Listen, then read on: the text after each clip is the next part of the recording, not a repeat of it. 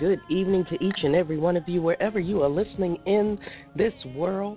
Welcome to another session of the Sunday Morning Inspiration Show here on the Healing Through Hurt iTalk Radio Network.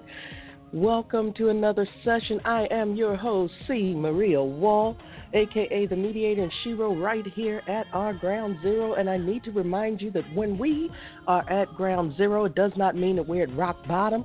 We are standing on solid ground so that we can get our footing and prepare to propel ourselves to new heights so that we can soar with the eagles. Brenda's already on the line.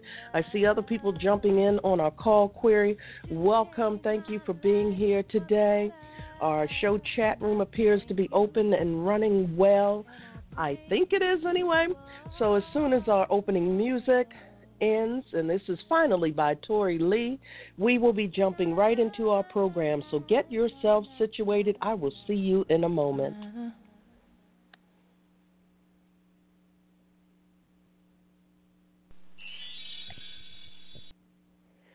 Well, I timed that almost perfectly. Welcome, welcome, welcome to another session here on Healing Through Hurt iTalk Radio Network. This is the Sunday Morning Inspiration Show. Welcome. I am C. Maria, and I'm here with my good friend Brenda. She is waiting on the line to jump in after I do our greetings and salutations and some brief announcements. We're going to get into our program this week it's all about generational hurt. Call it the generational curses, hurt, whatever you want. But this is part of our Remember Your Worth series for 2018. For those of you who may be new to the program, let me explain to you how our show flows.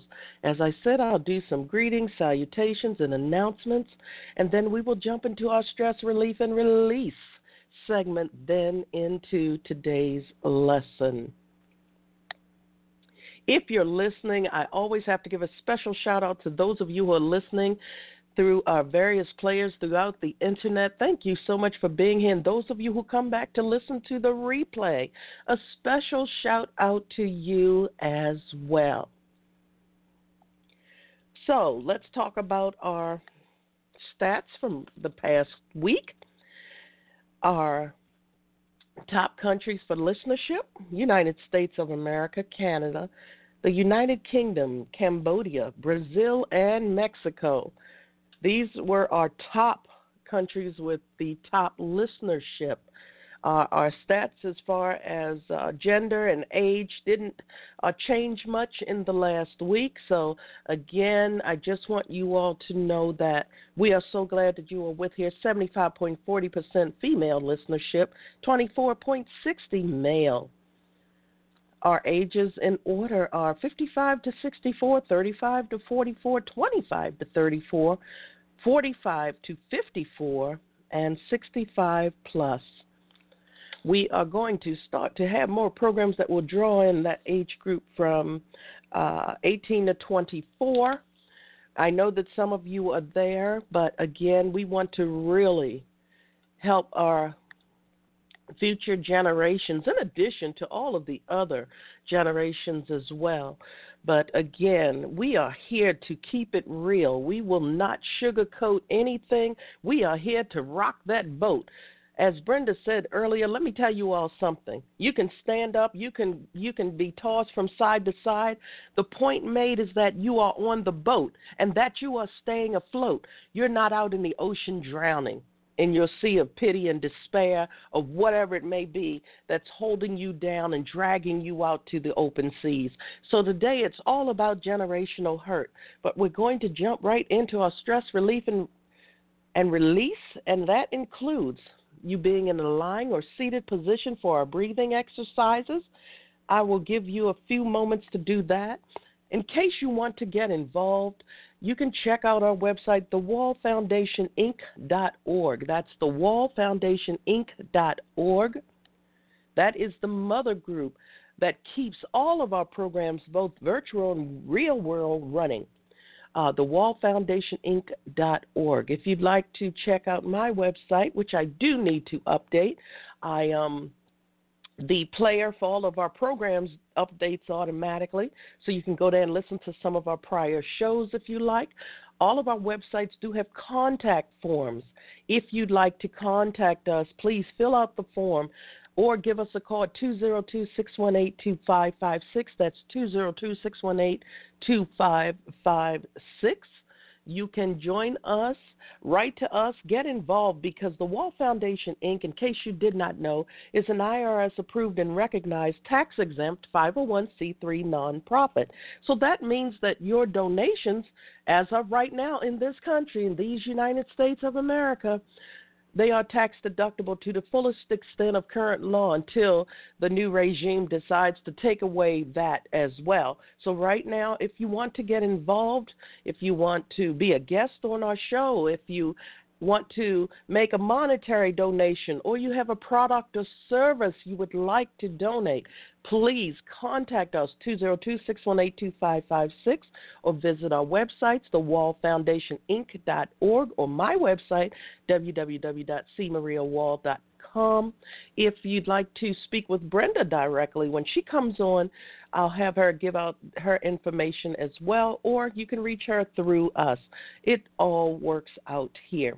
So by now you should be in a lying or seated position because we have a lot of ground to cover today and we need to be grounded before we get started. So let's go back to our ground zero, starting with our breathing exercises. No one should be standing because your eyes are closed for this exercise, and I don't want you to lose your balance or get hurt in any way. So, lying or seated positions only. And just so you know, the topics of discussion here do not necessarily represent the views or points of the Wall Foundation Incorporated, Healing Through Hurt iTalk Radio Network. These points are that of the speaker and the guest and the host and those alone. So I want you to understand that that we are giving you information from our spirits and our souls so, lying or seated position, eyes closed. Let's start this week.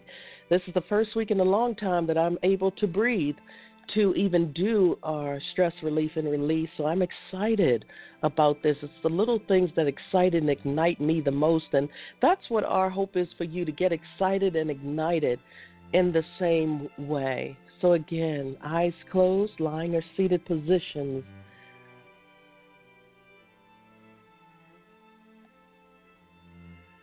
Let's inhale. Now exhale slowly. Inhale. Now exhale slowly.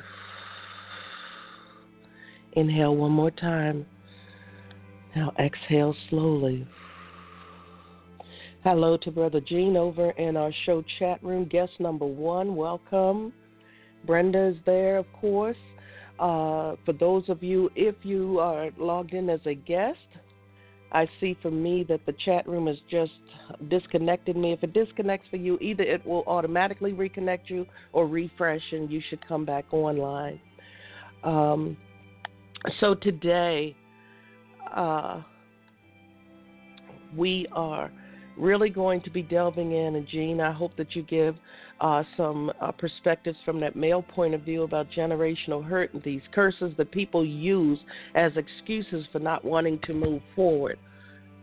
I want you all to continue your breathing exercises throughout the program, the program because as long as you stay grounded, you release everything and open up that space for you to be able to receive today's lessons.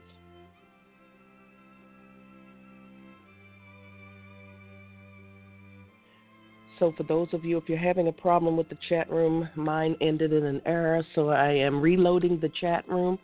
It may or may not reload you as well.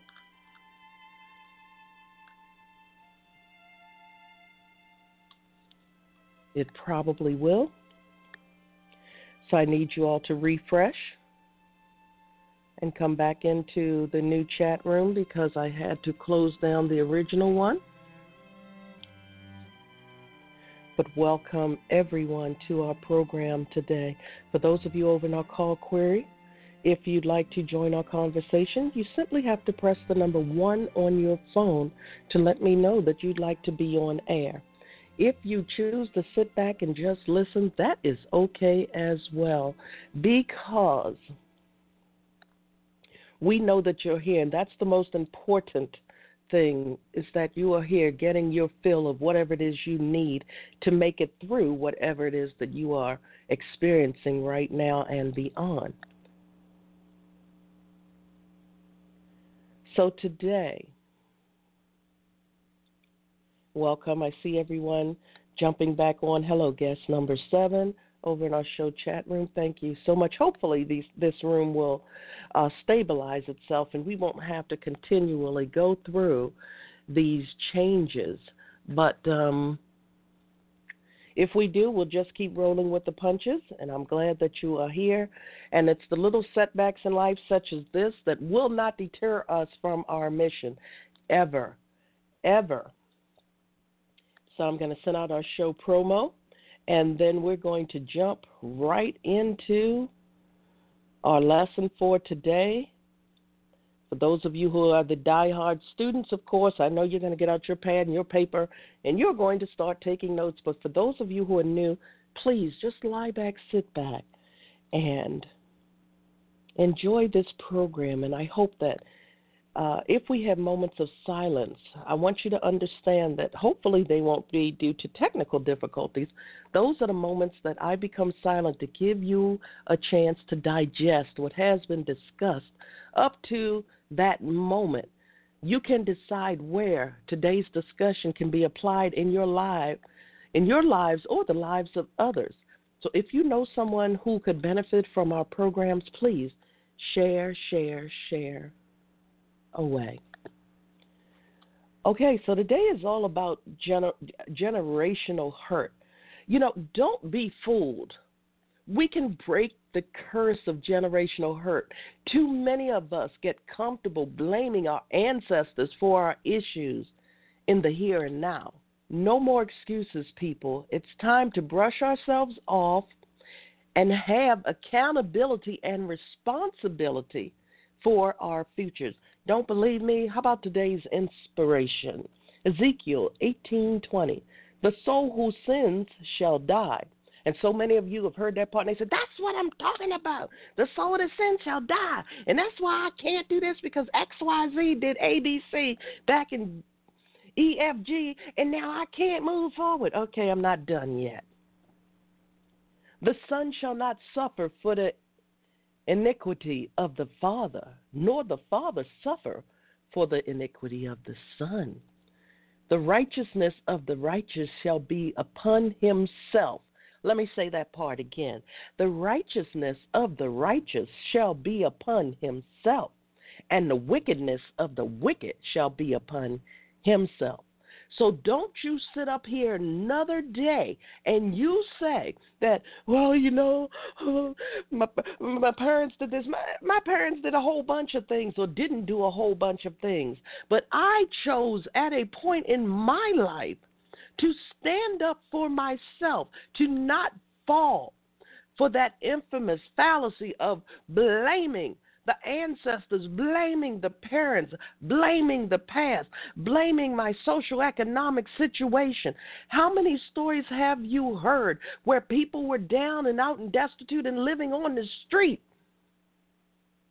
who decided to better themselves? because they were not going to continue that generational hurt. They were going to break the curse that has plagued family after family, lives after lives, over and over again. You have to take accountability for the choices that you make at some point in your lives. Yes, I understand that alcoholism and drug abuse and all of that. These are serious issues. And children see this and they grow up in this environment. But there comes a time when you must stand up and look at the person that you see peering back at you in that mirror. And you have to find out. You have to answer that question. You have to tell that person Why are you following in his footsteps? How many of us, why do we continuously follow in the footsteps of fools when we know that we have the ability and the power to change? One of the most precious gifts that God gave us was the gift. What is it, people? Somebody in the chat room just spew it out there. What do we have? We have the gift of choice. We have the gift of discernment. We have something called free will where we choose if we want to better ourselves. Hello, my friend Simon from the UK. Welcome, welcome, welcome. So glad that you are with us today. We have our two main fellows here today. Brother Gene is here, and so is Simon from the UK. Gene is from representing in the U.S. Uh, the great state of VA. We are here from all over the place today, and of course, as you can see from our analytics and things, that we have listenership all over the world. And don't be confused, people. And yes, your name, your life readings. That's Brenda Bradshaw. Brenda is here with us, of course, and that I believe is the name of her program. But we're going to about to bring Brenda on now, and um, we're going to delve into this deeply. Remember, here we promise to tell you what we know you need to hear. We promise never to tell you what we know you want to hear. Because when we start to tell you what you want, what you want to hear, ten to one, we're going to be telling you lies, and we don't want to do that. We're people of integrity here. So we are not going to do that with you. But today, it's all about accountability and responsibility and breaking the generational hurts. Good morning, sister. Good morning. Good morning. Good morning. Good morning. Good morning. Three good mornings. One for each one Father, Son, Holy Spirit. Good morning. Uh, you just mentioned some words, and I was writing words down when you talk because I love words. Words are power. We know that. Every word that comes out of your mouth, they say the tongue is really the thing that curses you. You know, when have you ever heard that one before? That what you say is what you get, but what you say and what you declare is your responsibility. Going back to what you said, and you use the word excuses, and um, I want to hear your kind of take on exactly why do we make excuses? What what's in your heart of why we make excuses, Miss Marie? Well, I'm going to tell you like this. A lot of people, again, it comes down to what I said earlier accountability and responsibility. So many people are it's so easy for so many people to point the finger to someone else to justify their poor decision making, their decisions to not move forward, their decisions to stay in that victim role. And it's quick. You ever notice so many people will always point the finger at people who aren't present, people who aren't there to defend themselves. Next thing you know, you know, my ancestor did X, Y, Z. So, you know, we can't be a better people because our ancestors went through so much. I wasn't there. I only know what I read in the history books. I only know what I've experienced for myself. Yes, people, I understand that some of our ancestors may have been out there in fields and they have been whipped and all of this. Aren't we still getting ourselves whipped in different ways nowadays when we stay in bad relationships? And the best answer you can come up with is either that you love the individual who obviously doesn't love you, or it's because it's the way it's been generation after generation after generation. We, again, it comes down, Brenda, to accountability and responsibility. When we get to that age in our life where our brain has reached that level of cognitive cognitive functioning where we are able to make discerning decisions where we are able to have that free will to choose to change because no matter what society may take away from us we still have that thing called free will and choice. We either choose to lie down and give up and continue to say that I'm this way because of what happened five generations ago, four generations ago, or the last generation ago, or we can literally make that choice to change. And nobody can ever say that they don't know where the, to look because if you're listening to this show alone, you'll have an opportunity to reach out to resources that are here waiting for you to help you. And this is not something that I'm saying lightly, people, because there are people on this call, there are people in that show chat room who know my story. They have seen it, they have heard about it. The bottom line is simple is that I had to make that choice to stand up I had to make that choice to stand up and stomp that ground. I had to stomp my foot on that ground. I had to put my toes on their tips and dig into that dirt so that I could propel myself to a different level. I remember the day I looked in the mirror and said I wanted to become everything I didn't see in my own mother. I remember that day. And I say this, and I will sleep good tonight saying it, because until we learn how to walk in our own accountability and responsibility and speak our own truth, we will never be able to turn that rock bottom into solid ground or ground zero so that we can get our footing. That's what it's all about today, Brenda. Back at you, sis. Wonderful. All right, uh, issues. You mentioned issues. Now, an issue is an issue when you make it an issue. I'm talking to the you. I'm talking to the everybody listening and to me or anybody. Uh, mm-hmm. I state it. I talk about it all the time. I, I I feel an emotion towards issues. I'm very angry about certain issues. I have uh, I get mad every time the issues come up. Okay, and we know, very logically speaking, that we do have issues, okay? That's very human. But any issue that you have stated over, the big one is trust. Trust issues.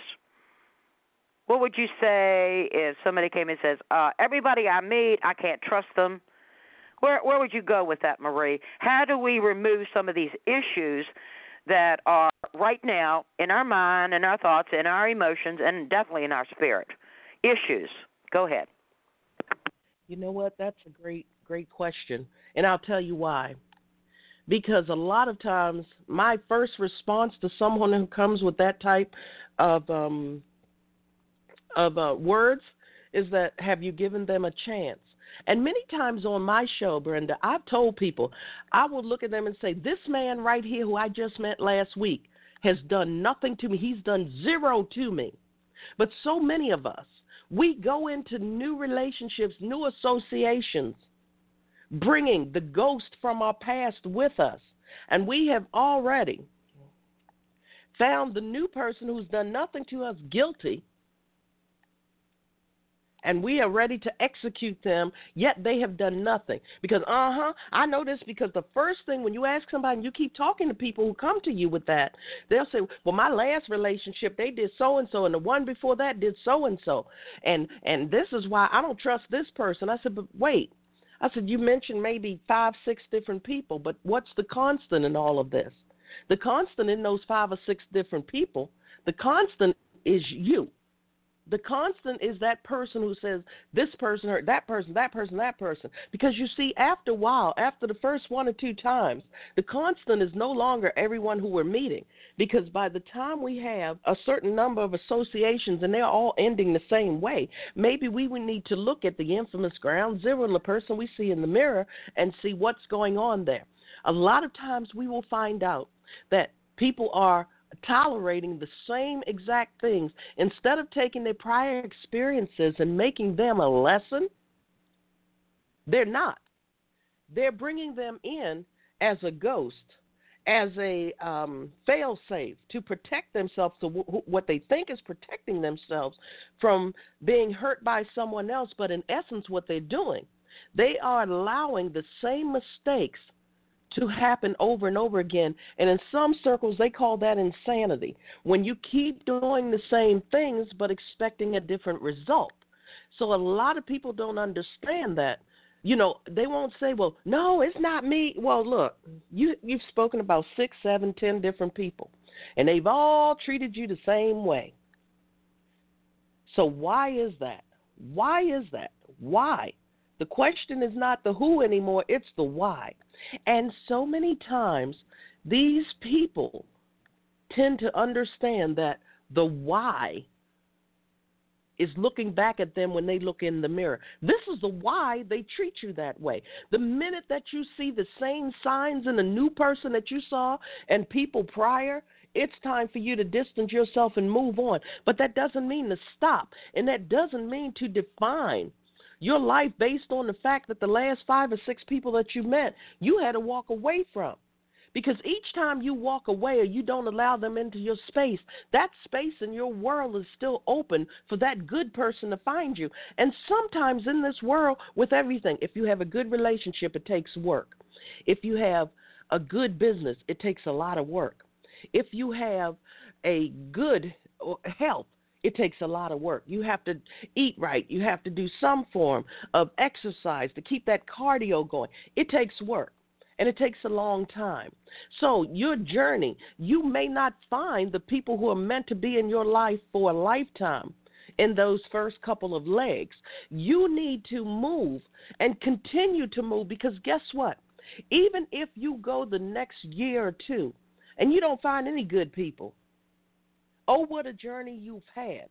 Oh, what a journey you've had. Write down all of the things that you've learned in those in that year, those two years, during that journey of what are you learning about life? What are you learning about people? What are you learning about yourself that you will and will not accept?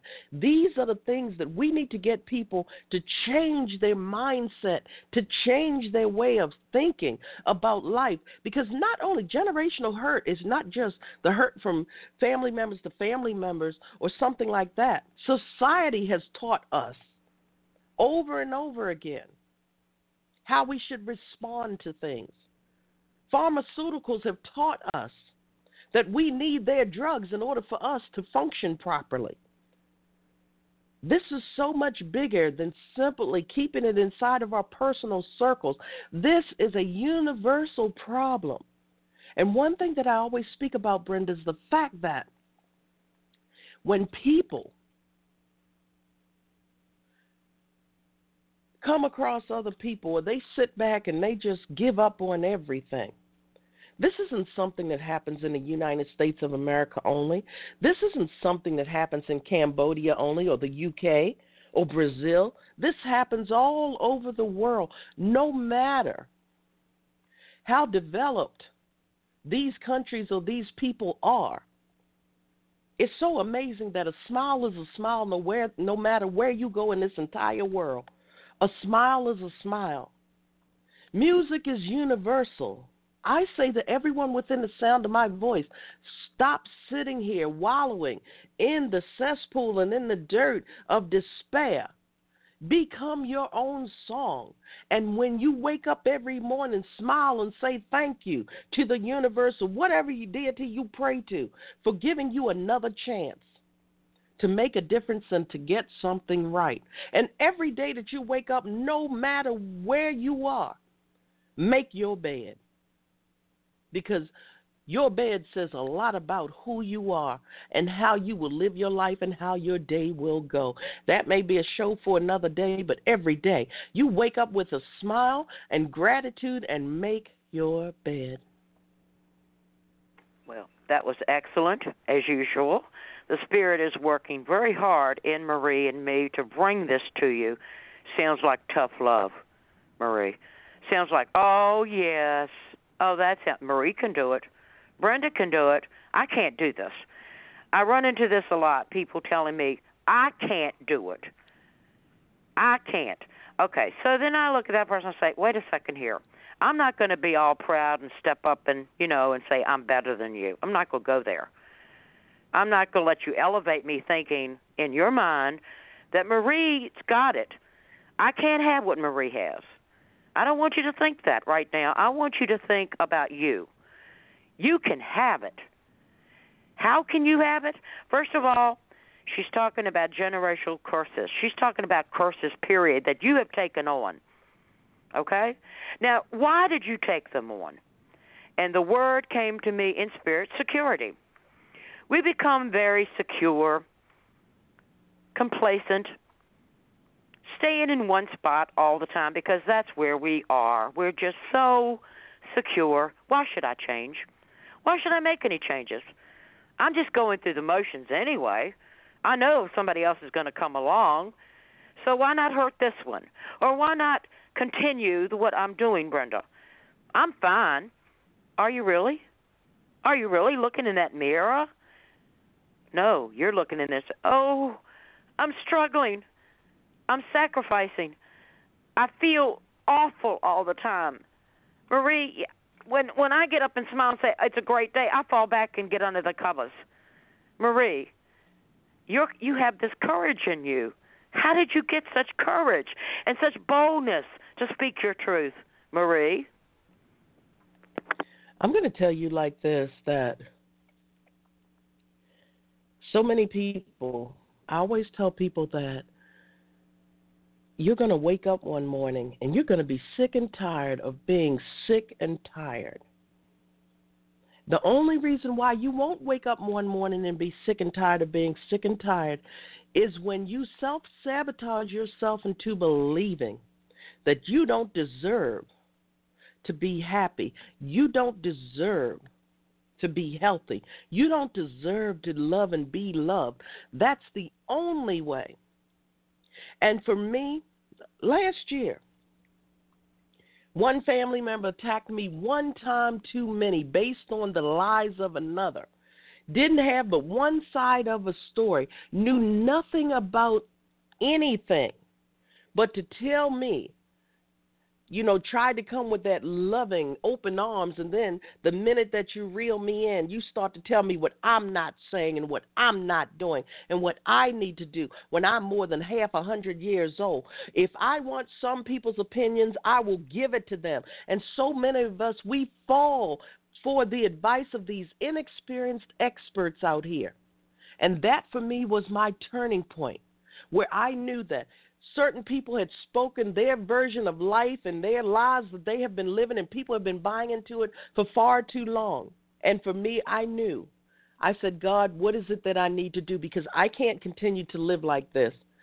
I became so unhappy when the only family members that I thought were in my corner and that were willing to hear the rest of the story forsaked me, and then another decided to write to me and tell me what I was not doing based on lies, and I mean lies, 100% lies, I had to make that choice.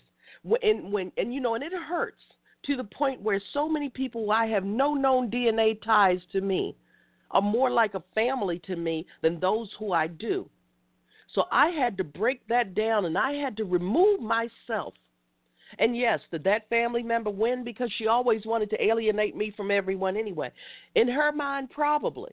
But in the same breath, Brenda, let me tell you this that had to turn around my life because in that family member thinking that they were going to alienate me from everyone, all they did was to help me to figure out what I needed to do to be free. And in order for me to come here and to find out and listen to the stories from so many other people and to discover that their stories are similar to mine, but they have convinced themselves that they are walking that journey and experiencing everything for themselves. I knew what my purpose was. My purpose was to speak my truth. I didn't care who didn't listen, it didn't matter wasn't for the family because the family had already made up their their minds that I was this terrible, awful person based on what somebody said. And so many of us, this carries into our personal lives outside of family. It becomes all about what somebody said. And I tell everyone within the sound of my voice, you don't have to worry about what somebody said because guess what? One thing humans are good at is developing their own opinions, and no matter what you do, it's not going to change how they think of you or what they think of you. In many cases, when that does happen, it's that thing called an anomaly. People have their preformed opinions of you. There's nothing worse than a place that I used to work at. one person will walk up to me and tell me, "You think you better than everybody else, and you think that, and you think that." Unless she's one of the world's best mind readers, there's no way she could have known what I was thinking. Here I am trying to stay above water, dealing with my own demons, being the best person that I can be, both on a work level and a personal level, but because there's so many people who are broken in this world who have low or no self-esteem, who don't want to see anyone get ahead of them because most people would rather pull you down and so that we can all be miserable together than to let someone rise and soar with the eagles. And in the nighttime they will come and clip your wings just because they don't want to see you get ahead of the place that they're afraid to move towards being for themselves.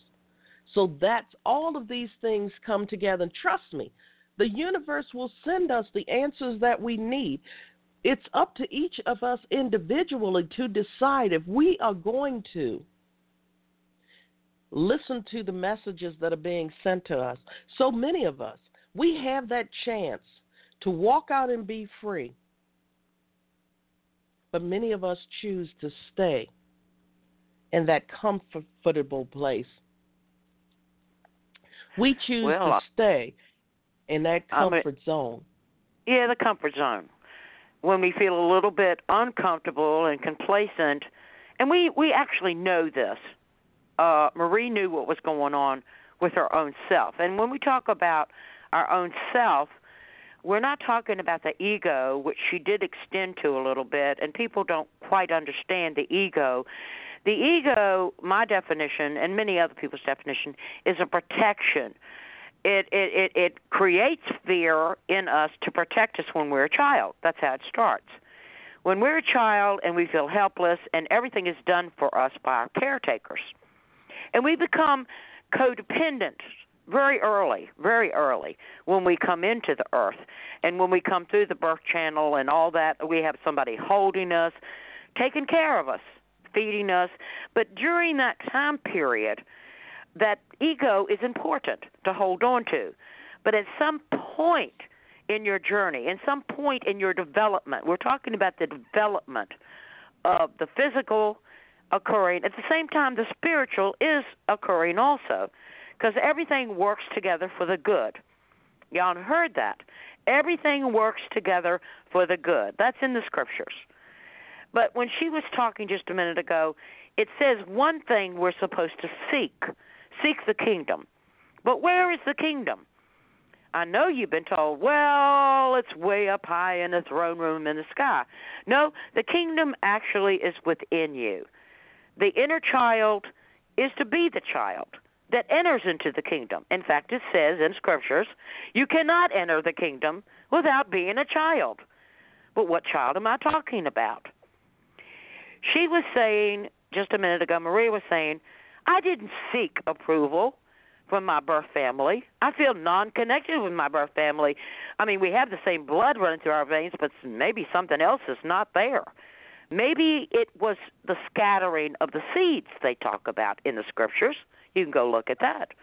Some of the seeds, when the farmer was scattering it, the parable of the seeds, some of it landed in really good ground, fertile ground.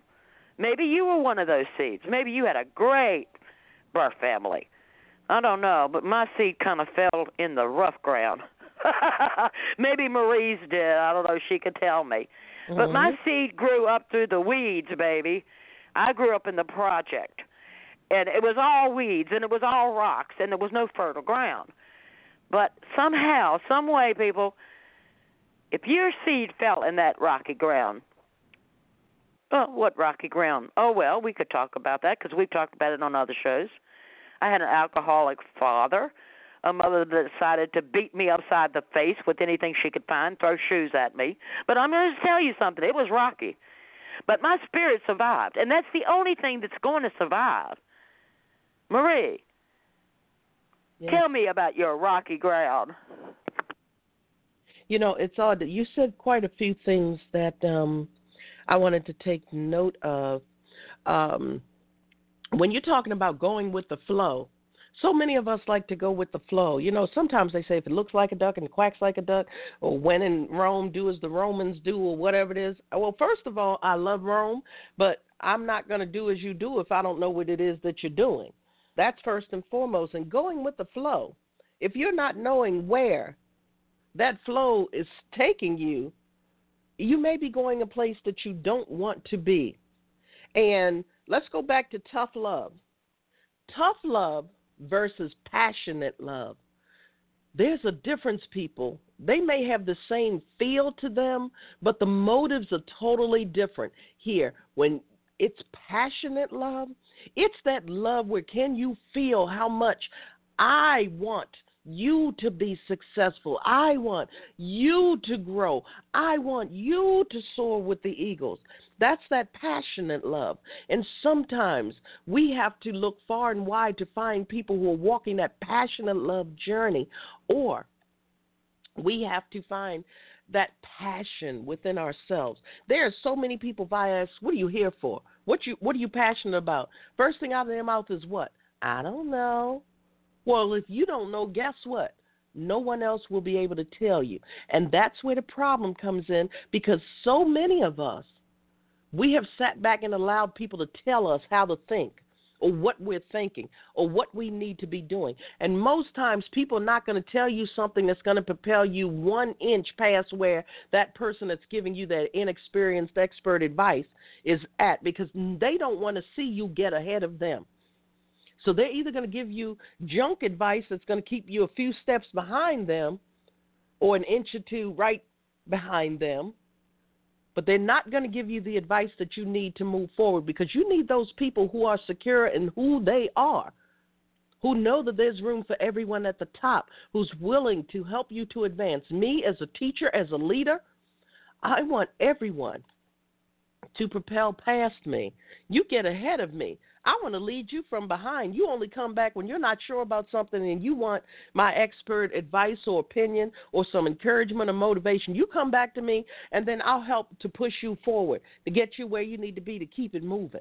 That's what a true blue teacher and leader, shaman, whatever it is, that's what they want. They want the absolute best for you. So if you have been charged with this type of a life, then we first need to come to grips with our own demons from the past and all of that. And in doing so, we'll discover that we can live life like the kingdom in heaven is right here on earth. Let me say that to you all again you, when you get that to that sense of enlightenment and self worth, you will live life like the kingdom in heaven is right here on earth. Because every day that you feel the warmth of the sun on your skin, or you see that your garden isn't dying because the rain is falling like it is here today, and your garden is getting that nourishment that it needs so desperately, where you can grow your own vegetables and foods and things so that you're not eating all of the the pesticides and things that the the world is putting in everything and killing us off. I find it quite amazing that i can use some pepper and some other things and keep away the same pest that the government and, and society says we need to do this excrometzponapide, we need to spray this on you, might give you cancer, might kill you, but uh, we need to do this. Because you see, society and the powers that be have set us up to understand that we need them more than we do. We need this pill to help alleviate or calm this ailment, but this pill also creates a new problem. That keeps the powers that be in control and money. And when you look at it, every part of our life is the same way. You have the inexperienced experts right here at our ground zero who are giving us the advice that we are falling for that is keeping us dependent on them keeping us at bay. They want to keep us under control. They want to keep us at ground zero where we continually we have convinced ourselves that we're moving forward. So many people think I got a job, I'm good. Yeah, but if your counterparts are making four times more money than you are for doing, and you're doing more work, then you're not doing good. But society and these inexperienced experts have convinced us to believe that because we get a paycheck and we come home every day, even though we're living paycheck to paycheck, if we get furloughed like the government is having a field day using all of the government workers as pawns in their sick, twisted games, Who knows what the next furlough is going to bring that's coming in March? Maybe that time it won't be 24 hours or less than 24 hours or whatever it is. It was so messed up this last furlough for us. Some people they had they had finalized their time cards the day before. They were told not to do that, and some people were sitting at home when they were supposed to be working. Because we don't question authority. We don't question the people who are supposed to be giving us good advice. We don't question anything. We have become drones across the world.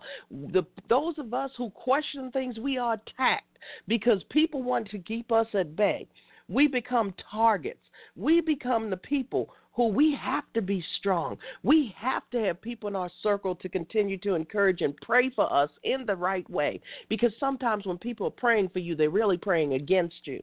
That's why I don't need my family to ever pray for me because until they open up and they become enlightened to know that there's more sides to a story than just one, they're praying against me. I don't need those types of prayers. I don't need any of that. And I sleep good at night telling you all this. I have a family. I have people who encourage and motivate me and push me and keep me on the straight and narrow, and none of them are by DNA. For the most part, none of them are by DNA. I've had to let go of so many people in my life, and I feel more free and more happy. Well, sounds like it. Doesn't it sound like it, people? Does it, eh, are you hearing it? Because you know when you hear it, you can't take it back. Everybody on the planet wants to kill the messenger, and I and I kind of think that sometimes myself. Well, you know, I'm I'm giving a message but I'm not looking for approval. I don't think Marie is either. Because when I told everybody to seek the kingdom, that's the only kind of approval I'm looking for, spiritual approval. I want to be there when I leave the planet. And I want spirit, God, or whatever I'm going to meet when I leave the planet to say to me, good, well, great servant, or good, well, you did okay. I don't want to arrive at that gate like it's in the scriptures and says, uh, "You didn't do the work for me. You didn't do the you you. you uh, I don't know you." Hey, I talk to God all the time. I'm talking to Him right now. Talking to Him right now in spirit. Listening to Him right now. He knows me. Oh, He's heard my cries. Sometimes I call Him Daddy. You know, because I got a close thing. So does Marie, and we do it all the time, 24 hours a day, in the car, We'll we'll pause. What do you think of that, Daddy? In our spirit. Sometimes I do it out loud. But the thing about it is, he knows me. Do you know that? Do you have that inside you? When you have something come up like these issues and what she's talking about? Do you say just pause for a minute, take a deep breath and say, "Daddy?" and see what see what you get because you know that Holy Spirit is going to talk to you. It it it's not a loud voice. It is a silent voice, but I'll tell you sometimes he'll say, "Brenda, get out of there." I'll hear it very plainly. Get out of there. Dust your feet off and leave right now, Brenda. This is not a good place for you. I try to overstep him. I say, "Well, Daddy, uh, should I go here?" Now I started asking him, "Should I go to this particular meeting?" And he'll say, "Brenda, why do you want to go to this meeting?" He asked me why. You see, you can ask God, and God will answer your whys, your who, your what, your when. But see, like she was saying, we go outside to the world, and we ask those questions of people who are who aren't even in a connection with God or universe or anything. In fact, they may be living in a curse themselves and never released it, never never thought about releasing it because they don't they don't have a connection to any higher source or universe or God. Can you hear it when they talk doubt and fear into your life? I hear it every day. Marie's not talking doubt. She's telling you her strength and her courage. She's not talking fear. She's talking about I really love, but I love in a tough way. A tough way does that scare you? Does tough love scare you? Well, tough love is what you call the truth.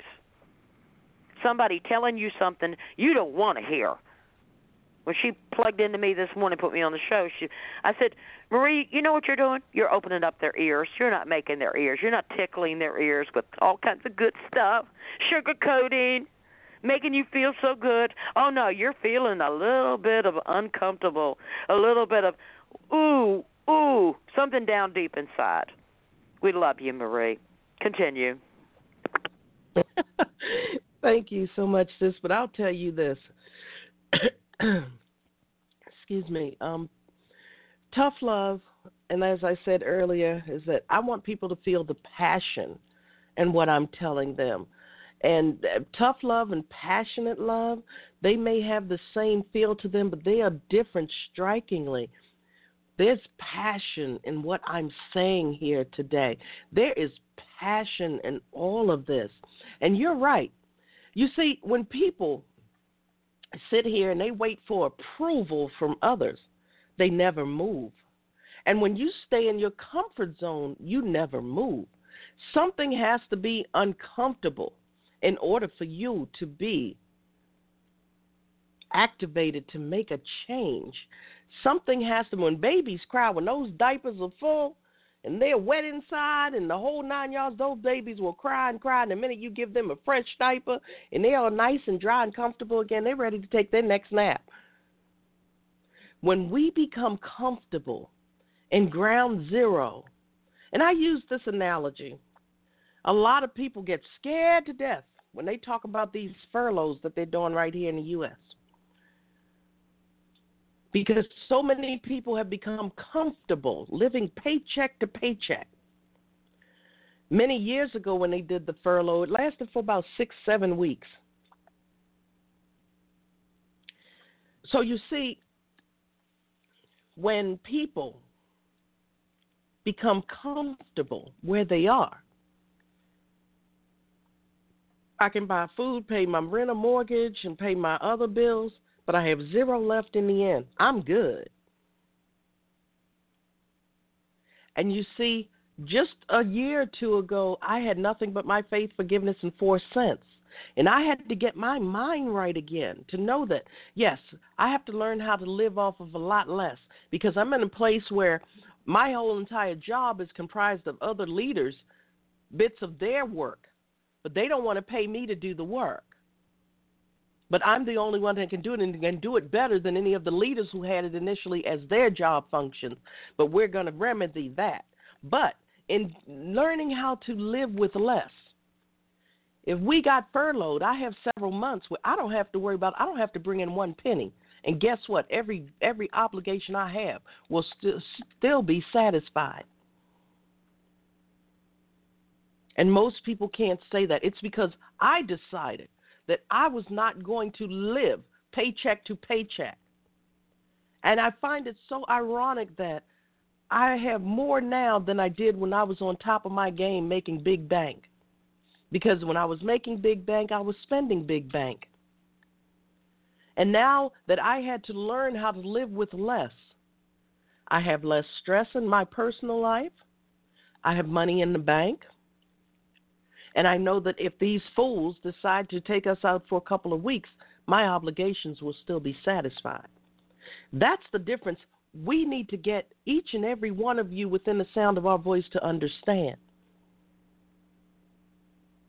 Never stop moving towards your betterment. Never stop doing anything. I get so tired of going on social media, seeing people complain about I ain't got money for this and I ain't got money for this, but you just got your hair nails done. Why? And your nails, you can go out and get that and just run those coats on your nails and put a top coat on yourself. But you just spent seventy-five, eighty dollars for nails to get done instead of paying that electric bill or putting food on the table or putting gas in your vehicle, whatever it takes. You just spent a hundred plus dollars getting your hair done. And so many people, I'm never going to stop doing my hair, and I'm never. What are you getting all dolled up for if you too broke to go anywhere? What is the point? And these times, we need to know how to change our way of thinking, our way of living. We need to understand what is and is not important. We need to reprioritize our lives. And until people understand that, we're still going to be victims of our own self sabotage, of our own uh, poor spending habits, of our own bad decision making, of our own awful choices, of our own uh, listening to all of the wrong people giving the worst advice to keep us a few steps back and below their feet because a lot of people don't want to see anyone to get ahead. This is not tough love, people. This is passionate love. This is me trying to get you to that point where you don't have to worry about being furloughed, where you don't have to wonder where you're next.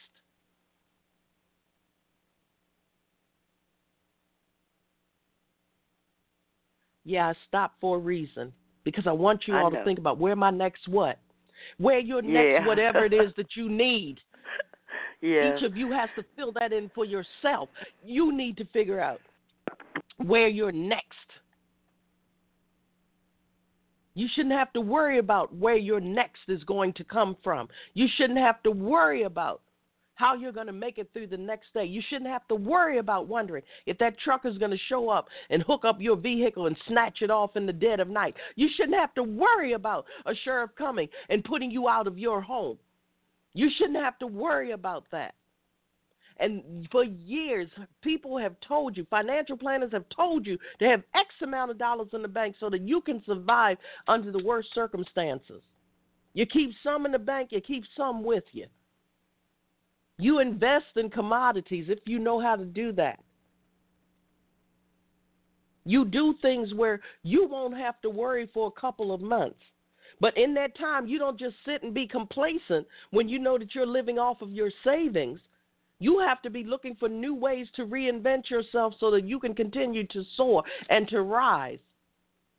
And so many of us, we make that mistake of, yeah, I got me some money. I don't care. I'm going to sit back and chill. Then you party away half of your savings. And then when you had three months worth of savings because you partied away most of it, got your hair and nails done, now you have a month and a half. Mm-hmm. All of this comes down to the gen- generational genocide, the generational cursing and hurting that we are doing. I need you all to understand that it's time for us to change. And it's the little things. You start off small by making your bed. And some of you still won't do that. And some of you, you may start by just throwing the covers up. That's your first day. By the end of the week, you've made more time where you don't like coming home looking at your crappy looking bed. And some of you, if your bed has so much junk on it, you're living on the edge. That's exactly how you're living your life on the edge. And you could fall off at any moment because you have so much junk piled up in your space and in your world that you have that small corner left and you're about to fall off the edge of that. So I say to you all this this week, Make your bed. Start off small. We're not going to give you anything huge to do. Learn how to paint your own nails, people. Save that 70 plus dollars. Learn how to paint your own, and that doesn't mean go out and spend it on something else crazy. That means put that money away. Save it for that rainy day. Save it for those times when you can't afford health insurance, but you may need to go to urgent care.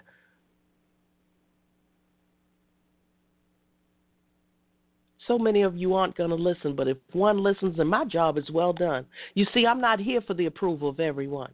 And I know that I'm not the one that's here to save the world. As much as I'd like to work towards that, I know that that's probably not going to happen. I'm not going to be that one person on this planet to save the entire world, but I'm going to save as many people as I can before my time is up. And that is why I'm here talking to you.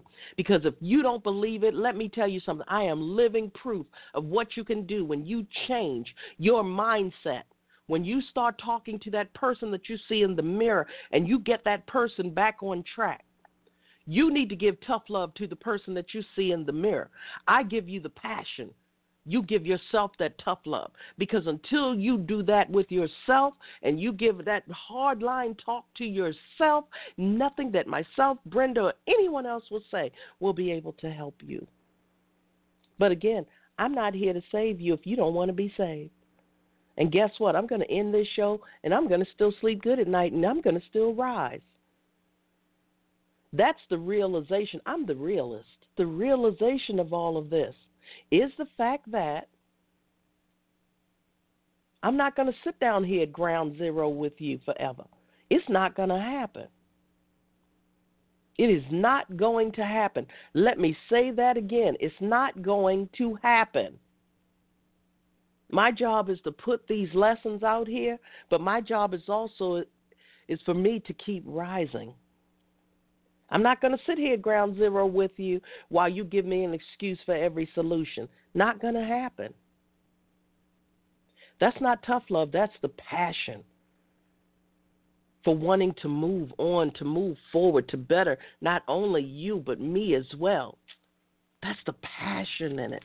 And until you get to that point where your tough love turns into your passion, you're going to be stuck at your ground zero.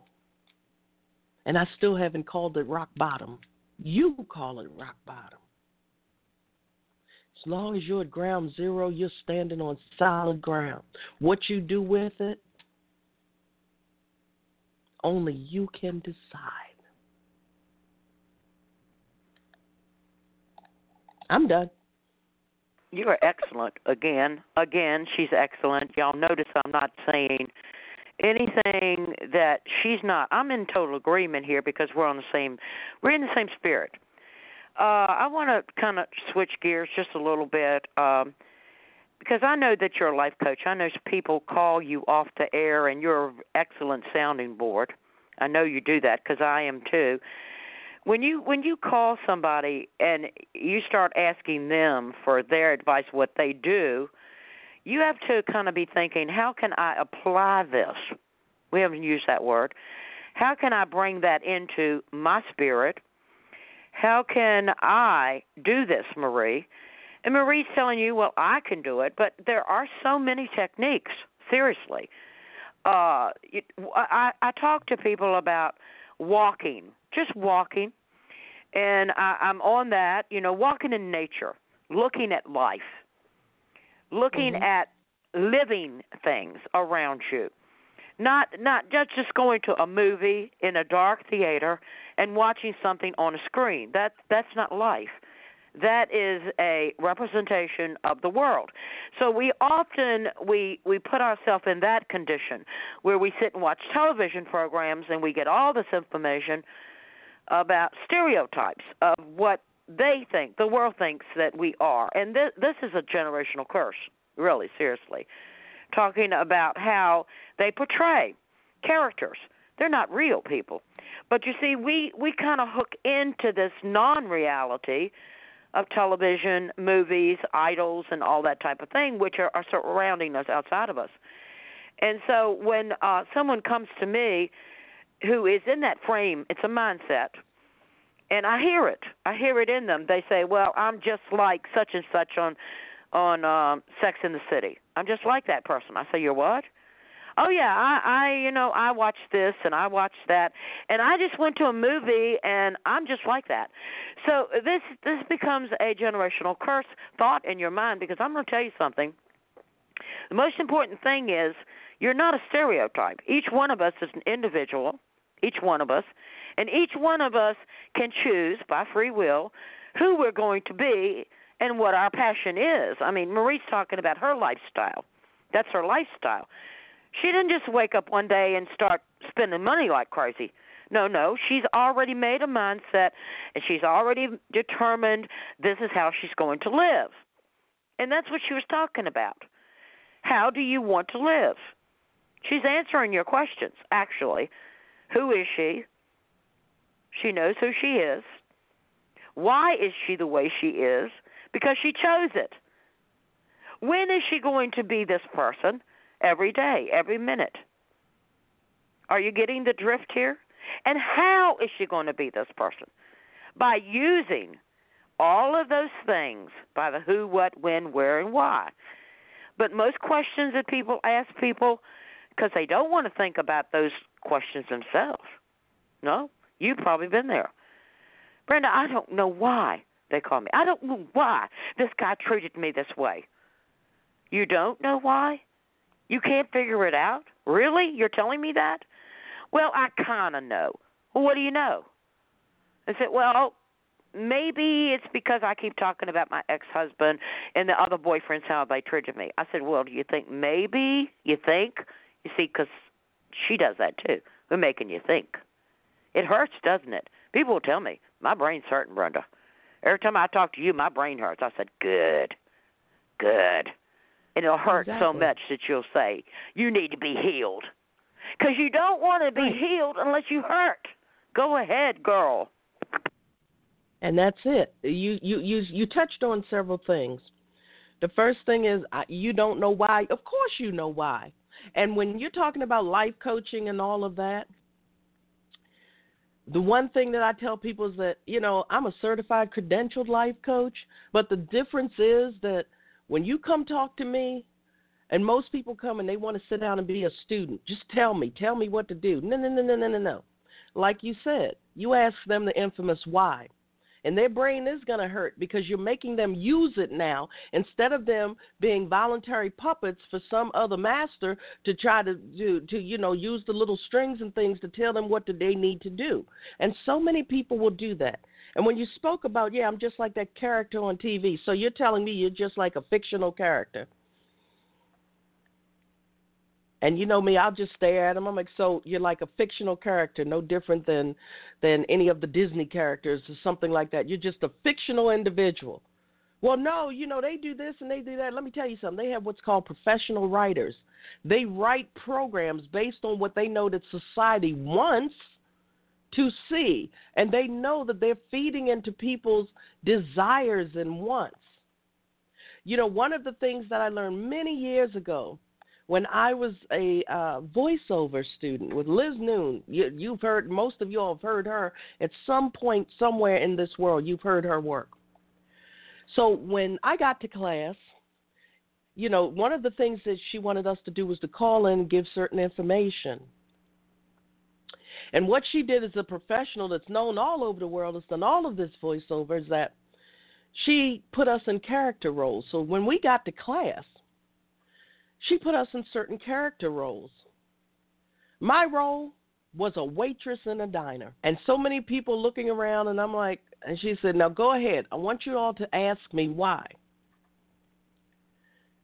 And I said, Well, yeah, I'd like to know what made you typecast me as a waitress in a diner. She said, Everyone in here, I made you the exact opposite of who you are.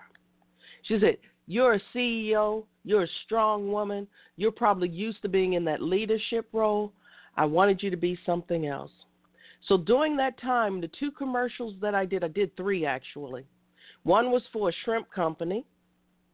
That was sultry and sexy. The producer even said that that was, yeah, that was really sultry and sexy. The second one was the diner skip for, I forgot which company that was. And the third was a vulnerable mom. My child was in an accident. And I had to show my vulnerable side where I was crying and trying to find out if my baby was going to survive and live. You see, the professional who knew more about the position than I did put me in a different mindset. They took me down from who I was and made me a totally new character. And some of you, you are living that lie of being just like that fictional character on TV. And that's your problem because that's not who you are. You're not that fictional character on TV who can go shopping and have the four or five bags walking down the street and go back to the home or the apartment that you really can't afford because you're trying to be that fictional character who you are not. So you see, when I went as this person who's this great leader, I'm C. Maria Wall for goodness sakes. People know me all over the world. But then when I went to a place that I wasn't used to and I talked to another expert, that expert knocked me down several notches. And when I played that role, and and you know, we had a little bit of freedom where we could ad lib when we got the skits and all of that. So me as this person, I'm in this diner. I've been on my feet all day. The special is what did I say? The special was um, two sausage, two eggs, and toast. Well, do you have any? Said the special is two sausage, two eggs, and two toast. You know, the people they were laughing and stuff, but she said that's the whole point because I still evolved into who I was meant to be. Don't ask me about something that you don't see on the menu. We have two sausage, two eggs, and two toast. Well, can you get, is it on the menu? If not, no. We're not going through all of that. And then you won't want any, you're that type that will complain about everything. Two sausage, two eggs, and two toast. So the one thing I, the two things that I need you all to remember about this program today is make your bed, two sausages, two eggs, and two toast. Don't ask me about anything else. Go ahead, sis. No, fictional. I love that word. Yeah, yeah, it's fiction, but the, you know, right now we're we're kind of on a planet where people are playing their own roles and their own characters, and they're developing, and many of them uh, are not really. That's not real. Like you just said, uh, they're playing a role, and they're called false prophets. Uh, they may be called uh, mediums or psychics or whatever they are. You yeah, know, because uh, you know. actually that's not their lifestyle. And uh, I break it down because I, I, you know, you mentioned that before. Discerning people is really easy, you know, because you can you can spot somebody who's fake. I can, Marie can, okay. I know Gene and Gene and Simon can do that. They can spot a fake. Can you spot a fake? That's what I'm talking about. Can you spot a fake? It's somebody who is being so nice and so sweet to you and thinking for you and telling you advice you want to hear. Look out, people. Look out, people. First of all, they'll say, well, you need to get rid of that man that you're dealing with. They don't care if it hurts your life, throws you into panic. They don't care. They don't have any passion. They don't have a heart, people. And they do it every day. They do it every day. You can hear it. Somebody who you think is your best friend in the world will start putting that doubt and fear into you. And you say, well, maybe they're right. Well, maybe that you're going on right now. You're thinking maybe they're wrong, and I don't want to leave this person because I love this person. I want to give this person a benefit of the doubt. I want to work with them. But yet you've got all these other people coming to you that you've been relying on. You're in a codependence with these people. Wake up, people. They don't have your best interest at heart. Can you spot a fake? Can you spot them because they're there? They're living a role, whether they're on television, in a movie, or whether they're on the radio, or maybe they're standing in front of your church. They look like a preacher. They talk like it. They quack like a duck. they uh, is that duck a really a duck? It's quacking, it's walking like a duck, but is it a duck? Is it something else? Are you opening your eyes and your ears and your heart and everything about you to know that that's not real? Because that's going to happen to everybody on this planet before we wrap this up, people. Your turn, Marie. Well, I tell you this. You said something that um we need to really um delve a little deeper into. You see, if you're a cubic zirconia in a whole in a bowl of cubic zirconias, would you be able to differentiate one from another? Is one cubic zirconia better than the other? If you're a diamond someone drops a diamond into that vat of cubic zirconias, what do you think is going to happen when that light is refracted in that glass bowl with all of those different gems in there? A diamond is going to stand out. That diamond is always going to stand out. You will always be able to say, well, this one looks a little different. This one it's you know the light shines a little different. This one I can see more facets. This one something. There's going to be a reason why. you're drawn to that particular piece. If you know anything about gems, trust me, you will always be able to tell. And there's some great cubic zirconias out there, but if you know your gems and you know what you're looking for truly, you will be able to discern and differentiate that diamond outside of those others. So I want you to understand this. Brenda asked you a great question. Would you be able to tell the difference? Do you even want to tell the difference? Because again, it comes down to you all wanting to be something that you're not playing a role. Keyword being playing, acting, whatever you want to say. All of these people make millions of dollars. They are playing roles. Do you really think that Black Panther can jump from the top of buildings down on his and stand on his feet and and jump around and and do all those twips and flurries in real life? No. He's an actor and he's acting. Does that show look like it's going to be high impact and energy? Of course. But we have to remember we are paying to see a performance. We pay these people to see their performances. Some of these feel good foo foo fluff fluff gurus out there, I tell you the same thing. And you, it's so odd that I usually have a show where I'm telling you the same thing that when I catch their next speaking engagements, they're saying the same thing I just said.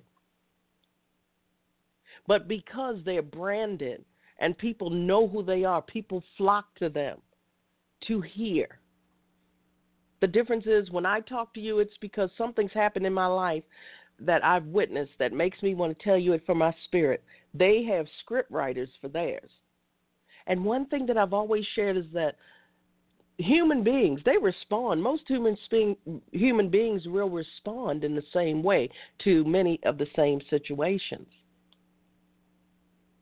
The difference between what we do and when you're paying all of this money to go to the feel good, foo foo, fluff, fluff gurus is the fact that I'm still here walking this journey with you, and I've experienced it. And some of them may have compelling stories, sure they do. But every day I go to a job that I'm just not I'm marginalized in. The difference is that I can talk about it. You all keep it internal, but I can talk about it. The difference is that I can look in the mirror and I can say, you know what? As much as I'd love to get my hair and nails done every other week, I just can't afford it right now. So I'm not going to do it. Because then the minute that I come home, my hair will be fly, but I have no place to go but to that place where I'm marginalized. And trust me, my hair being fly is not going to give me that promotion that I so deserve. Again, it comes down to the way that we have to rewire our thinking. We have to rewire our mindset. If we cannot do that, we are bound to stay right where we are at ground zero. And then we are the ones that make our ground zero our rock bottom. We do that. You see, this show was about breaking the generational hurt. And not just from inside of a family, but in our lives in general. So you see, everything that every example that I'm using, I want you to understand something that it still comes back to the person that you see in the mirror. You have to change your way of thinking. You have to change your priorities. You have to get into that point where you have accountability and responsibility. And some kind of way you have to learn self control. Because you didn't get your hair done this week and you save that 70 to a 100 plus dollars, doesn't mean to go out and buy yourself a new outfit when you don't need any more clothes. That means save that money. And I'm not saying you can't take some of that money from time to time and embellish and buy yourself something nice to let you know that you matter to you.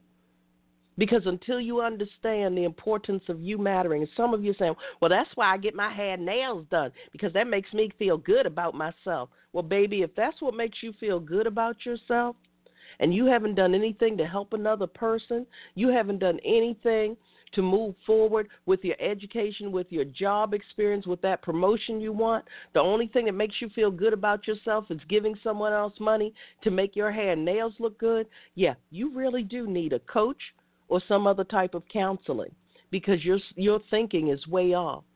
There's nothing more humbling than to look at some of these documentaries and see how some of these children are living in some of these third world countries who are underprivileged, who have nothing. They still get up in the morning and they still take that little brush and they sweep out their huts that they're living in. And they clean that part of that dirt floor that they sleep on. And they go outside and they laugh and they play with their friends and they have nothing and they will take a piece of twine from the tree and make a game, or they'll wrap it together and make themselves a ball so they'll have something to play with, and they are happy as they can be. But here, we're all about me first and material things. Heaven forbid you can't get your nails done. Heaven forbid you can't go out, get yourself some nail polish remover, get the old nail polish off, and put a couple coats on and put that pretty top coat on and look the same way it looks when you go and pay seventy, eighty dollars to have someone do it. I need I you all to understand something. We do. Uh, you know, people we're we're unhappy for a reason, and until yes, we, we figure out what those reasons what are and how much how big a role we play in our own unhappiness. Yes, we do. We then we are the one that forward. No, we're doing that. Okay, I, I spent a year in Korea, in South Korea. In fact, that's where the Olympics are. So I'm watching because I love the Korean people. I lived there for a year on the economy. I chose to do that. I was an army wife, and I chose to live with the Koreans, and I slept on the floor like uh, many Koreans do. And I also uh, had a pump, and I had to pump my water, and I washed my clothes on a rock. And uh, experiencing things like you just said, every day, regardless, there were people living in boxes, actually cardboard boxes, right outside where I was living in a one room in this particular Korean house and I would go walking through the neighborhoods. And every time I would walk by, they'd always smile, and it always offer me something. And maybe they had six or seven kids running around with no shoes. Some of the clothes were torn. I took lots of pictures, talked to a lot of people. I didn't even understand the Korean language. I didn't speak the Korean language. But the language we spoke was love. I would like, you know, try to say something in Korean and they'd call me a baby, which was an eggy. They'd say, You're such an eggy you know, and I'd say, Yeah, I'm a baby. Yeah, I'm a baby. I agreed with everything they said. They were so delightful. And they would be making dishes and and they have a dish called kimchi, which is a very odd dish, by the way. What they do is they don't have refrigerations in a lot of the and this was in 1969 people. Okay? And kimchi's still made. It's in a pot, and what they do is they put down all these vegetables in the bottom of a pot, and they keep piling the vegetables, and then a mold forms on top, so the vegetables down below, you know, are not affected. So that's their way of eating. It's a kimchi thing, and I tell you, I tasted the food. I must I must admit I did get sick a couple times because I wasn't used to particular food. Raw fish. I ate raw fish. Oh my gosh, I ate raw fish. I went to a birthday party. I was invited because it was just like I was there. Okay? I was part of the community. There was only four American wives that were in Korea where we were. We were in Yeongdeungpo and uh Yongsan. If you're from Korea or you know anything about Korea, it's right outside of the army base, and I didn't live on the base, but we did go on the base. We could go to the commissary and things like that. But we didn't have any plumbing where I lived, so I had to take a bath in a big tub. And I had to heat my water on a it was kind of like a uh, a little stove and and heat the water and then I was taking one piece of clothes off at a time standing in a tub. Okay? You didn't really take off all your clothes ever in Korea. Now I heard the report this morning it's 13 below. Uh so you can imagine how much clothes I wore. Lots of clothes. Uh insulated underwear, six pairs of socks. the bed was made out of comforters and it was on the floor where where I would go outside and slide a charcoal thing into another container and slide it and push it underneath the room so the bed would be heated. And you didn't get out of the bed, you stayed sandwiched between the bed and the clothes on top and the heater underneath. So the bed was warm. But the thing is, you had to leave the window open because you could die from carbon monoxide from what this was, what this thing was doing, heating. So you didn't do that either. Okay, so you got that going on. Now, it was an interesting year for me. Uh, three of the wives left within the, within a couple of months. I stayed, and and the reason I'm bringing this up, people, I think everyone. I used to say that everyone needs to be removed from America or be removed in their own community for a period of time so that you can understand and live it and and and that's my experience and i know marie has done that i know she has lived with people and been around people or she wouldn't be on this journey with me and with you right now we have all been without dinner haven't we have you i know you have i have i make jokes mm-hmm. about it we didn't have food stamps. I was brought up in the project. So we had what we had. Salvation Army would give us food. I mean, but my mom really couldn't cook very well, so we had a lot of ketchup. And we had a lot of bread with sugar, butter and sugar. And I got to tell you, where you came from was living a little bit less than where you are now. For sure, you got a job. So this thing that she's saying to you, live a little bit less, You've already done it. It's inside you. We've all come from humble beginnings, right? You you come in with nothing, you leave with nothing. So now you're in this period of I got to have everything. What's that about? Think about it, Marie. And exactly, I was I was waiting because, you know, so many of you and you're listening and you're saying, well, that's fine and well, but because I didn't have now, I want everything. That's fine. But the thing is that I'm trying to get you all to understand is that make sure you can afford to have everything. If you're still complaining about not having money for important things, but yet you just paid out over $200 for hair and nails, there's a problem. And gentlemen, if you're out buying tennis shoes and unnecessary, you have three closets full of tennis shoes that you paid hundreds of dollars for because, yes, this is a show where I don't leave out anybody.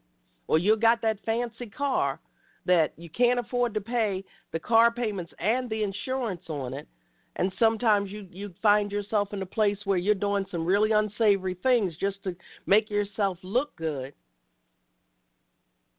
Yes, we've all been there where we may have been hungry a night or two or more, or where we wanted something that we just could not have. But you have to understand that when you're living that far above your means, again, you have nobody to blame but yourself when they start coming to take away all of those things that you called yourself buying to impress someone else. Because you know what? As much as I miss my Mercedes, when my Mercedes finally died, I love my Merc. I loved it to death. But when I walked into that dealership and had zero down, zero zero interest, the whole nine yards, and I'm paying for my cute little new car. It's nowhere near Merc, but it's fully loaded. I love that car to death. And is it an it car? Of course not, but it's my it car. You know, it's not a Mercedes, it's not some high end car, it's none of that. But I knew that I could not afford at this point in my life to go out and replace my Merc. And when I do, maybe my next car won't be a Mercedes again. Maybe it'll be something else. Maybe God will have blessed me to have that point where I can get my Bugatti. So, you know, it's okay to aim high. It's the journey in between. As long as we keep working towards certain things, it's the journey in between. I have a brand new car sitting out there that's fully loaded that I love it to death because it's so cute and everything is in that car. No, it's not that Mercedes, but guess what? I can afford my payments and my insurance. But so many of you, you have to have the best of everything. And so many of you use the excuse it's because when we were growing up, we ain't have. So then you just go up and get yourself in debt to compensate for what? guess what? Your overpriced car that you can't afford is only going to get you to point B for a little while before you lose it. But mine that I can afford and pay for is going to keep getting me to where I need to be so that I can still continue to be propelled to the next level. See, this these shows that we're coming into now for the rest of this year probably. These shows are, the whole premise of them is to give you a different point of view, a different way of looking at life. I understand what you're saying. I hear you loudly and clearly about we didn't used to have, so I want it all now. But you have to be able to sustain it and afford it. Doesn't work that way if you can't sustain and afford. I know people very young who've lost everything. Lost everything because they were living above their means, because they made bad decisions and choices. You can be content and you can be happy. And guess what? And it doesn't take that long. If you learn how to save, imagine how much money you can have by the end of one year. You might not have three, four months worth of savings, but you might have one month where you don't have to worry about anything in case you lose your job or your furlough. That gives you 30, 31 days for you to get out there and make a difference and change. I live my life like I could lose everything at that very moment. I'm always in the ready mode so that I will have a backup to the backup to the backup plan. I paint. I make jewelry. I speak. I have fallback plans. What is your fallback plan in the event that your world falls further apart? This this network is called Healing Through Hurt. You are here because you're trying to heal through some type of hurt. The thing that you need to understand is that it's going to continue to hurt unless you make plans to allow it to heal. And so many of you are not making plans to allow your hurts to heal. You're just adding to them. And you think that when your hair is done, it makes you feel so much better. It's like any other drug. When you come down off of that high, you're going to spend some more money to get your hair done again, and you're still going to be at what? Ground zero. With nothing in the bank. And if the furlough lasts for more than two weeks, you're screwed. If you come in in the morning and something's happening, you lose your job, you're screwed. You're going to live in that fancy car until they find out or until they figure out that your license has expired and your tags have expired and it's it's going to be booted or it's going to be jacked up and taken away by the tow truck driver. Your children don't have to have the high priced everything. Your children can have decent, durable clothing. They don't have to have someone else's name on every piece when you can't afford it. But this is the world that we're living in. We need to learn how to change everything that prior generations may have taught us. And when I say generations, not just family, society, people, trying to connect. So many people lost their homes in the neighborhood that I live in, trying to impress other people. This neighbor got this, so I'm going to get one better. Next thing you know, they're coming and throwing them out of their house because they've been living lies for far too long. These are the types of things that we need to break. It's been going on far too long, people. In order for us to change, in order for us to start to heal, in order for us to become joyful and successful, we need to change everything that we have been taught. And that's what this show has been about today. Go ahead, Brenda. We're about to end our program, so I'm going to turn it over to Brenda to give you all some clothing, cl- clothing, closing thoughts, and then, of course, as always, I will pull up the rear. But I sincerely hope, as I said, if I reached one person, it's all good in my world because some of you, you're not there yet. You're not willing to give up all of your material items and all of your bling bling and all of your pretty pretty and all of that stuff you're not ready yet. It's okay. Because guess what? We're going to keep moving. And when you decide to catch up, of course, it's going to be a lot harder because you're going to have to work a lot harder to try to catch up. But it's okay because if you're not here yet, it's okay. But you've been sitting here listening, and you can always come back to this show and hear it again Okay. I well, know of course they'll hear it again and again because that's our message. Okay, everybody out there right now, the, the interesting thing that Maria has been talking about today for me, because she inspires me, I inspire her somewhat, I think a little bit, a little bit. and did, did did did you know? I want y'all to give her a call sometime this week, and if you need to get in touch with me, you can always get in touch with me. And um I have a very strange email, but I'm going to give it to everybody. And the reason I have that email is going to kind of shock you for a second. My email is psychicbrendabradshaw at aol dot com. I was a handwriting expert. I started as a handwriting expert on WRVA, a 50,000 watt station here in Richmond, Virginia. And I was doing handwriting and working for the court system, lawyers, and uh, proving a lot of fraud on insurance companies and that type of thing as a handwriting expert.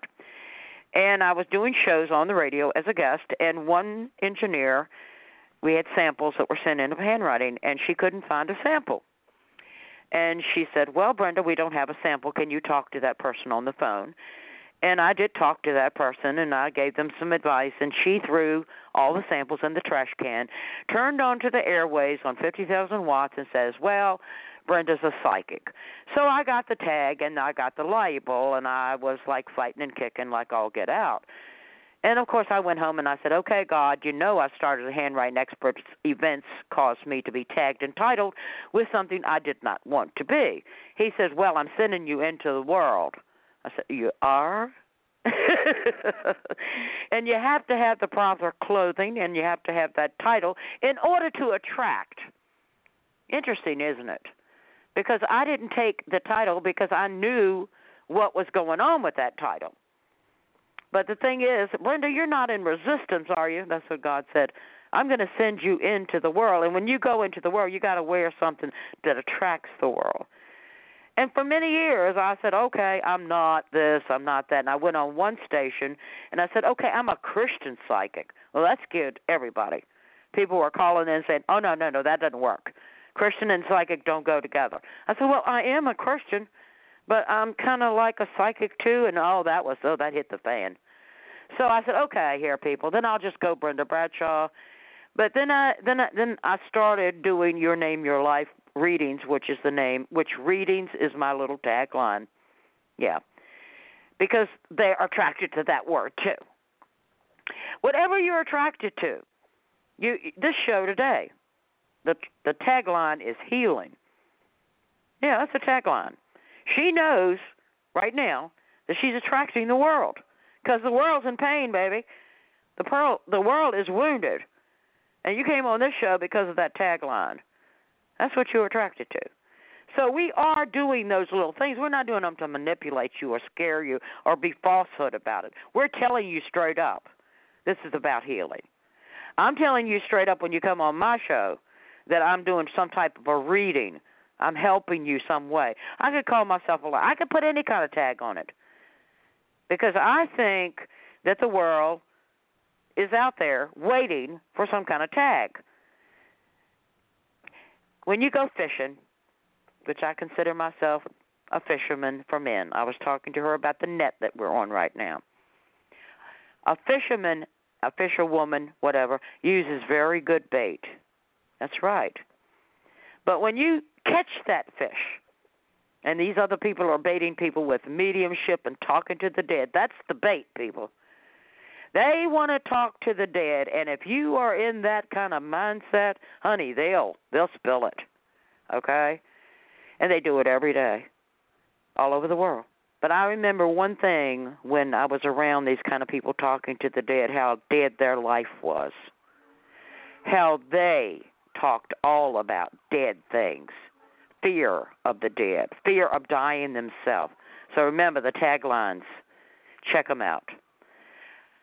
My show, Your Name, Your Life, is on Friday and Saturday night now, 8:30 to about 10. And we're getting into some of these things that I bring on this show because I mean that's my life is to do a tagline and get into it. A little bit different than some of the others.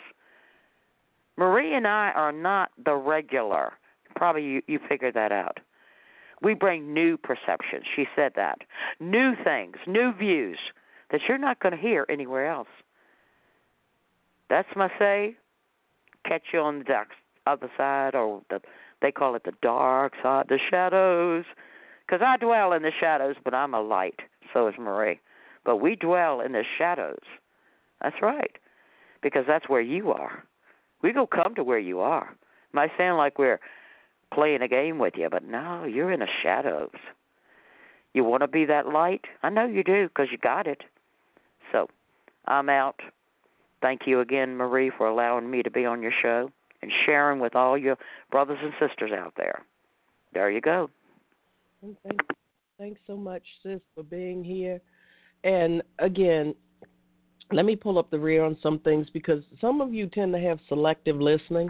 And you might have heard Brenda say, "Yeah, you know, she exists in the dark realm and in in the darkness and all of that." And you're, "Oh, let me tell you all something. When you're the light, if people are already walking in the light, our light, there's no need for our light to be in the light. We have to go into the darkness.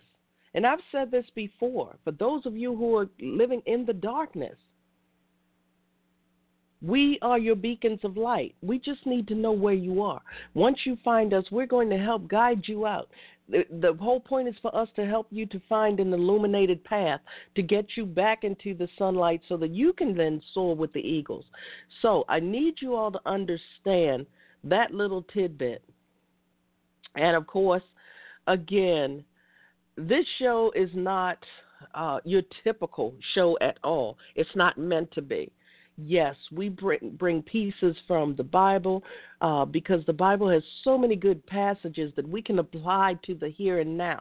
The Bible is a book is a, a group of books and chapters that were written by man, their versions of things unless you see something that's old scroll somewhere hidden somewhere that we can almost tell that Jesus Christ himself wrote these are the interpretations by man but these interpretations can be applied to the world that we are in now and the bible is the oldest book in existence but we can still pull information from that to bring it into the real world. Is there a sense of spirituality? Of course it is, because I walk by faith every day. But am I meant to be in someone's pulpit somewhere ministering to people? Not like that. No, that's not what I'm here for. Real life means more than that. There's so much to this thing called life that so many people are not willing to tap into because they will lose the monopoly on the mind games that they have chosen to use as a form of control to society. That's why so many people here. We have a different outlook on life. We look we see the beauty in everything but we're not ignorant to the fact that there's some ugly in this world as well. So i need you all to understand what we stand for here. We're speaking to you from our hearts and our spirits about things that we know because we've walked that path. I can't tell you a thing about something i've never experienced. I cannot I can't come on here and tell you all about how you should feel to be a man who's been cheated on by a woman because I've never been a man who was cheated on by a woman. I can bring on some experts and people who've been down that road. I have had men on here who were abusers, who were reformed, who did some very terrible things to their partners. But they had a turnaround and a change in their lives. And it's very, very, very um, it's a very intense program when you're someone who's talking to an abuser who did some of the same things that your abuser did to you. I've had shows where I've done that. We come here, I want you to have more than just my perspective. Brenda was like a godsend because you get to hear a different side of things and the day was more like a Q&A which, you know, once again, I never know what's going to happen on this show. So maybe next week uh, I will come along and I'll ask Brenda a lot of questions as well to give you all more of an insight because some of you want to know all about what she does. So again, as we progress and we grow, you're going to see a lot of changes. We're going to start having guests that come on as well. Um, and then we're going to move back at some point to the Saturday morning motivation show that airs at 9 a.m. on Saturdays. And our special shows, Healing Through Hurt I Talk Radio, is still a 9 p.m. program, but that's for, for special shows only. Basically, we do this one, uh, the Sunday morning inspiration, the Saturday morning motivation, and of course, focus the Focus Females Global Chat Cafe that usually airs at 7 p.m. on Tuesdays. I have not brought that one back yet, but we will be adding that to the schedule probably in 2019 when I'm a little bit closer to coming out of school. But focus, that is a trademarked acronym. It stands for Females Offering Clarity, Unity, and Success. F period, O period, C period, U period, and an S. And so many people try to correct me and say there's no period after the S. Well, it's not meant to be because success is limitless. So when you put a period, you end something.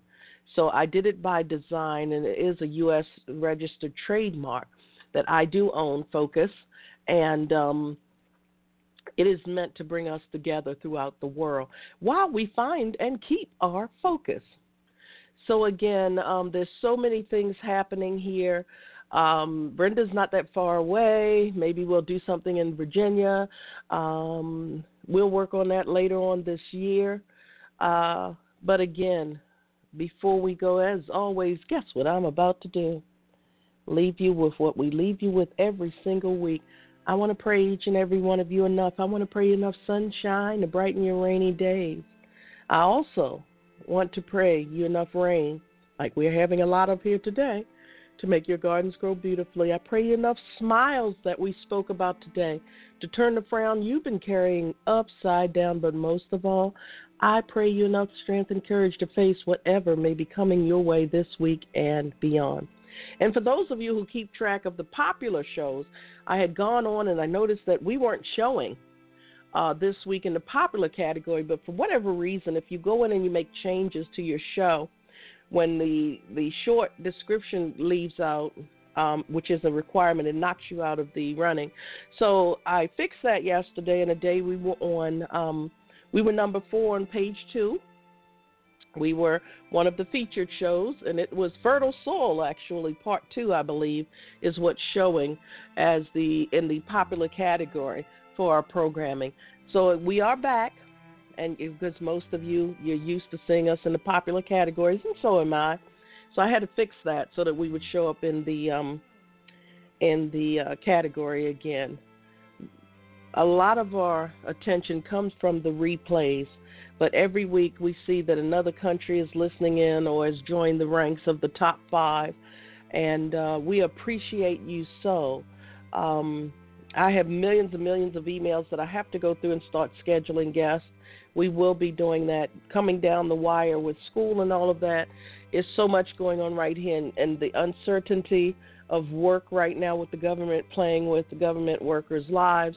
It's very, it's a lot going on, and then I just happened to have gotten um, a really bad illness that knocked me back a few notches, and I'm still muting the phone to cough and things like that. I'm not out of the woods yet, but I'm getting there, as you can see and hear, I hope.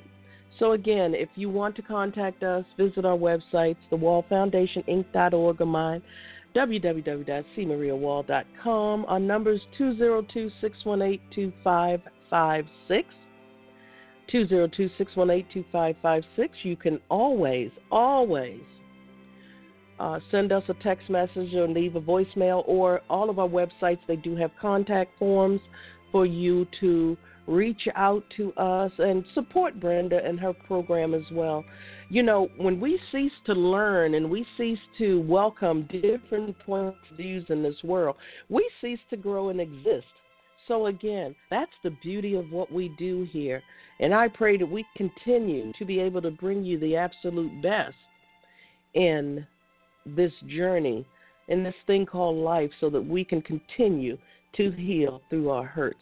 So until next week, I don't remember whether I decided on the show for next week or not, but as soon as I do, I will put that up and um, we will go from there. Uh, depending on what happens this week, it may just be an open discussion next week um, to see if. Um, during the week, if you send me your questions and your comments, we'll be talking about those next week. So, yeah, maybe we'll do an open chat for next week. I'm not quite sure yet, but as soon as I figure it out, I'll put that up.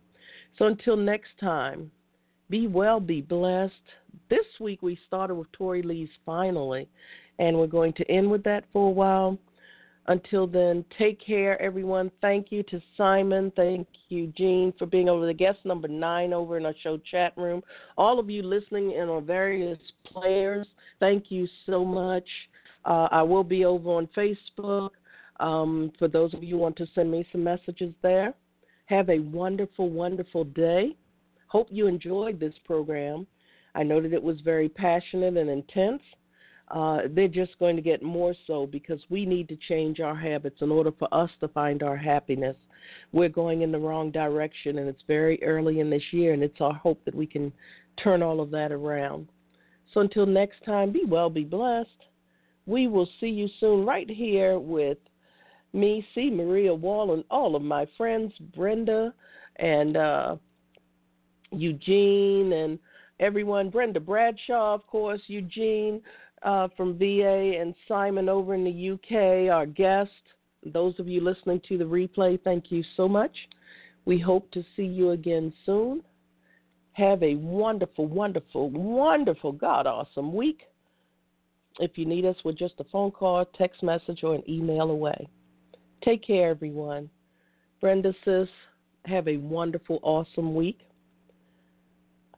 Everyone, just have a wonderful, awesome week. And remember to smile and make your bed. And remember two sausage, two eggs, two pieces of toast. Have a good one, everyone.